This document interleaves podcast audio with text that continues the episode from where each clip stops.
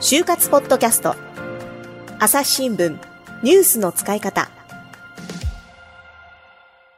朝日新聞の神田大輔です。就活ポッドキャスト、今回はですね、総合商社に内定をもらっています、年谷さんをお迎えしまして、篠原真紀子さんと一緒にお伝えしていますが、前回はですね、年谷さんからもういきなりの就活はおたかつだと。名言が飛び出しまして なるほどと。でも聞いてみればねなるほどね。これはあの推しだというふうに会社を思えばいろんなことも辛くないと。なかなかこれはよくできた話だなと思ってですね聞いていたところですね。割とトントン拍子に内定を1社からねい。ただいて、はいはい、さていよいよ本命であるところの航空会社に的を絞っていこうかと。そんな話になったところで終わりましたね。はい、はい、そうなんですよね、えー、当時まあ、コロナの影響があったとはいえまだエアラインの採用があってでエアラインの総合職を志望していたということで航空オタク就活をはい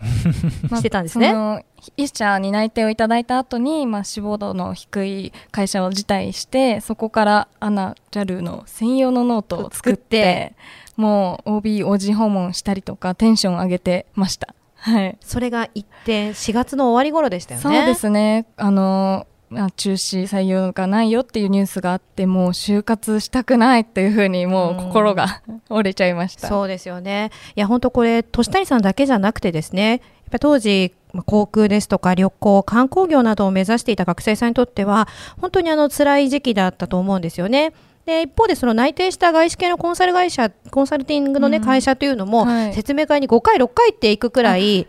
ね、好きだった会社なわけだからもうじゃあこれで就活は終わりって思っちゃいますよね。まあ、そうですね。まあ本当にその4月とか5月の時期はもう完全にやる気なくしちゃって、うん、まあステイホーム期間っていうこともあったので、もう複数のまあ Netflix、 Amazon Prime、 U-NEXT とかもういろんなサブスクでドラマ、映画三昧の日々を送ってました。じゃあもうね。完全にステイホームを。そうです。その本当の意味での本来の意味のオタ活の方に入って。そうですそうですそうですね。なるほどね。本来の、はい、本来の意味のオタ活に満喫していたかと思ったけど、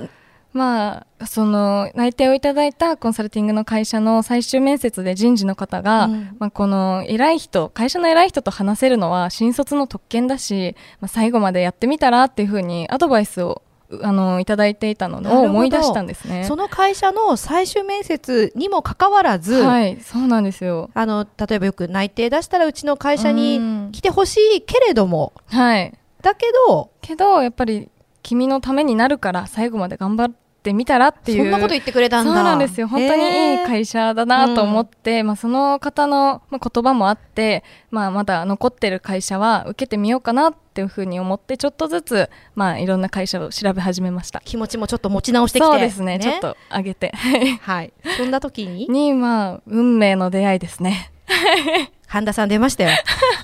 運命の出会い。やっぱどうしてもちょっと韓流っぽさがね、いろんなところにこう滲んじゃう感じがしますけど。はいはい。しょうがないよね。だってこれおたかつだから、もう完全しょうがないこれはしょうがないよ。そうですね、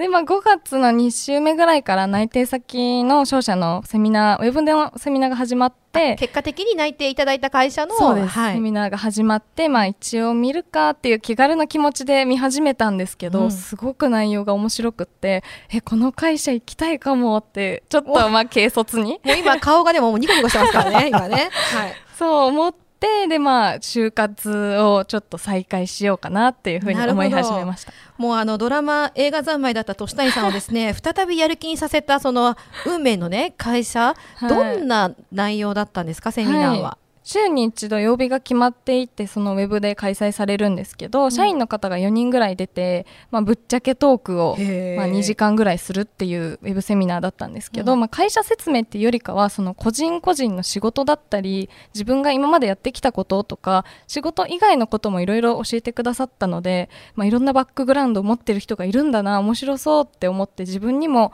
まあ、居場所があるんじゃないかなっていうふうに思い始めました。なんか何？いいんですね今の。自分にも居場所がある。んじゃないかなってちょっとやっぱ心配性なので。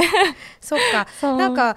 ぱりそのいろんな個性の人ある人がこうみんなが生き生きと働いてるっていう感じがしたんですかね？ね。みんながすごい仕事楽しそうにしていたのですごいいい会社なんじゃないかなっていうふうに思いました。なるほど。そしてその後やっぱ面接に向けてのね準備をしていったと思うんですけど、はい、具体的にはどんな対策をしていったんですか？まあそのウェブセミナーで得た情報だったりとか、うん、いろんなそのそれこそいろんな媒体を使って調べたりしたんですけど、うん、まあ、最初、まあ、失敗談なんですけど結構いろんな面接で一時とかはもう ES に書いてあることをそのまま喋ってれば大体受かるんですけど、うん、2時3時になってくると脂肪度の低さとか爪の甘さが出て落ちるっていう経験をたくさんしたのでそれまでにね。そうなんです。それまでにいろいろ経験してきたので、はい、まあその気を引き締めてというかいろんなその今まで自分の足で得た情報とかをしっかりと言葉で言えるようにして準備しました。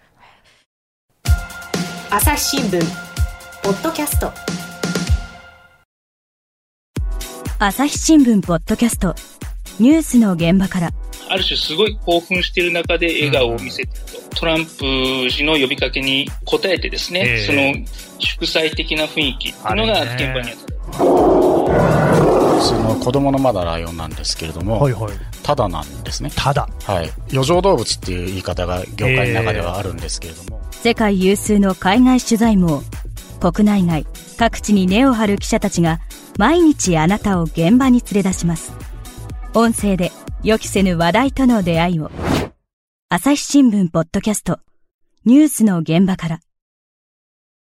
今あの就活のね当時のノートを持ってきてくださっていて、はい、ここに56冊かな？そうですね、ね、全部10で10冊ぐらいにはなったんですけど、うん、それぞれの業界とか会社とかあと OBOG の方ごとにまとめたノートっていうのをそれぞれ作って手書きで。はい。あ確かに今10冊ぐらい11冊ぐらいあるかもしれないですね。そうですね、はい、え中身はその会社ごとにまとめたりしてるんですか？そうですね。業界とか会社とか自分が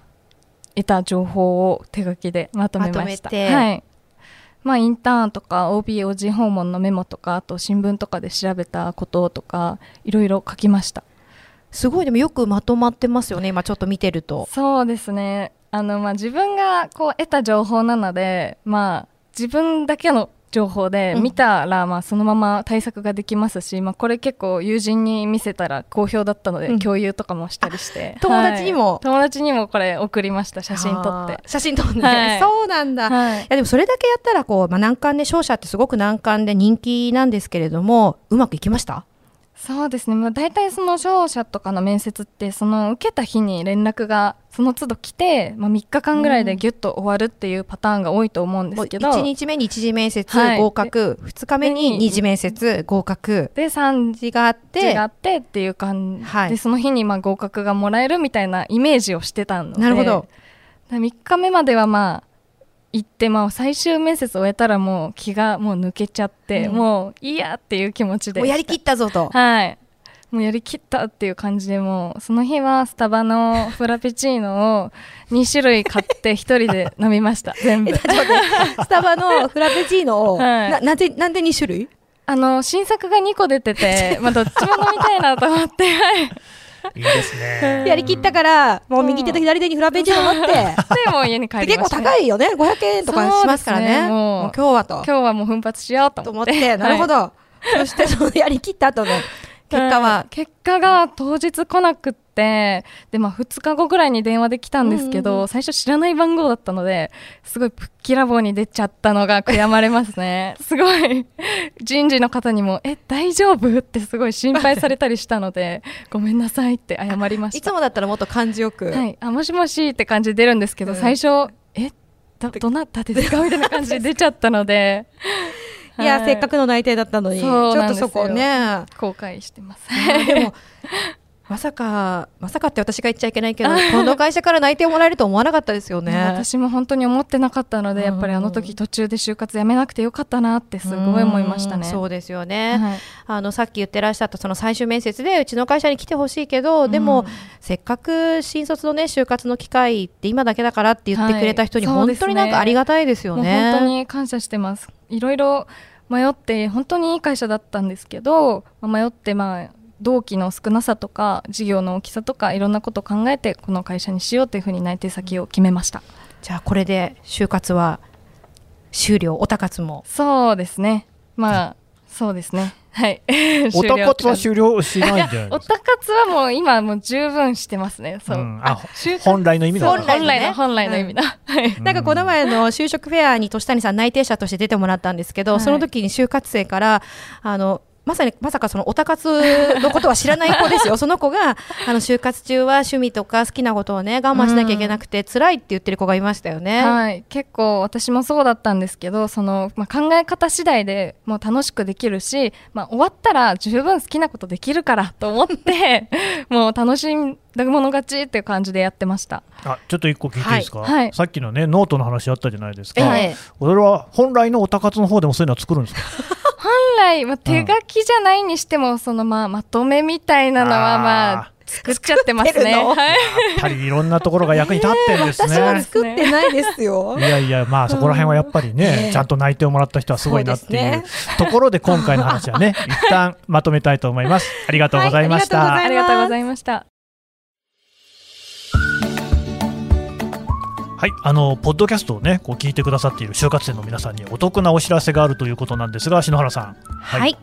概要欄にある URL から朝日新聞デジタルの就活割にご登録いただくと就活に役立つ特典3つをプレゼントしたいと思います、うん、でねこの3つある、はい、特典のうちのね2つ目を今日はね紹介してもらいたいと思います。はい、はい、2つ目はですね、うん、会社説明会インターンで差がつく質問25例ということで、うんうん、え就活ではですね質問コーナーがよくあります、うん、説明会の後やインターンの後に聞かれるんですね、うんうん、でそんな時ですできればありきたりな質問ではなくて採用担当者に、おっと思わせる質問をしたいですよね。そうですね。はい、面接での逆質問にも使える差がつく質問例を25個集めました。なるほど。ね、で得点は3つってことなんで、まだもう一つあるわけなんですが、はい、それは次回また告知させてください。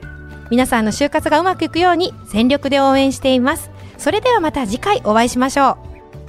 う。この番組へのご意見、ご感想をメールで募集しています。